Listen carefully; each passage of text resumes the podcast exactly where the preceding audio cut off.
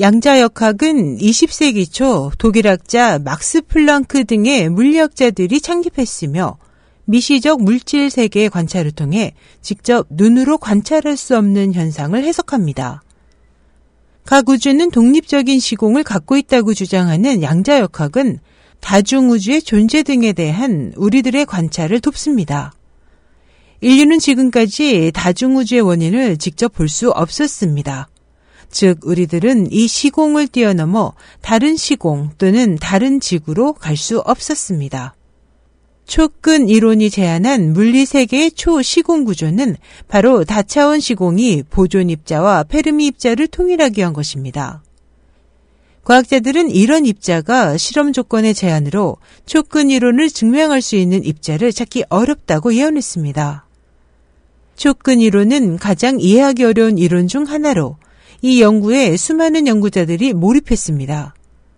모든 것의 이론 후보 중 하나로 우리들이 알고 있는 일체 작용력을 해석하면 우주를 해석하는데 이를 수 있습니다.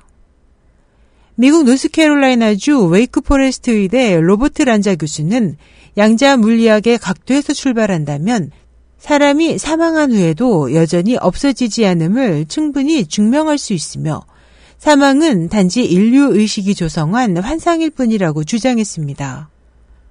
란자는 양자 역학 이론에서 사람은 사망하지만 없어지지 않는다는 증거를 찾았다고 밝혔습니다. 그는 생물 중심주의를 제기해 자신의 논점을 지지했습니다.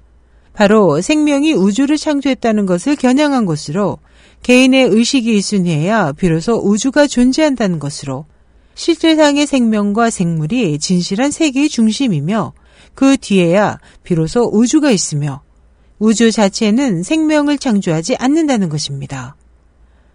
또한 의식은 세계를 변하게 하는 데 의의가 있으며 시간과 공간은 단지 인류 의식의 수단일 뿐이라고 주장했습니다.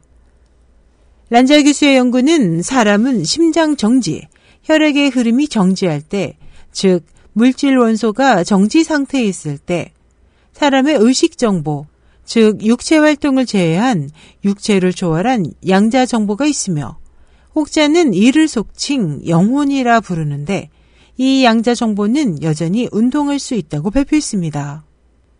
그는 생물 중심주의가 평행 우주 이론과 유사하다고 말합니다. 즉각 발생한 각각의 사건은 대등한 다중우주 중에서 동시에 진행되며 우리들이 시간과 의식에 관한 문제를 질의하고 다시 사고를 시작할 때 역시 동시에 다른 한쪽에 대등한 우리들의 의식에 영향을 준다는 것입니다. 란자 교수는 생명이 막바지로 향했을 때, 즉 신체의 기능이 모두 소실되었을 때 다른 세계에서 다시 시작할 것이라고 보고 있습니다. SH 희망지성 국제방송 임소연이었습니다.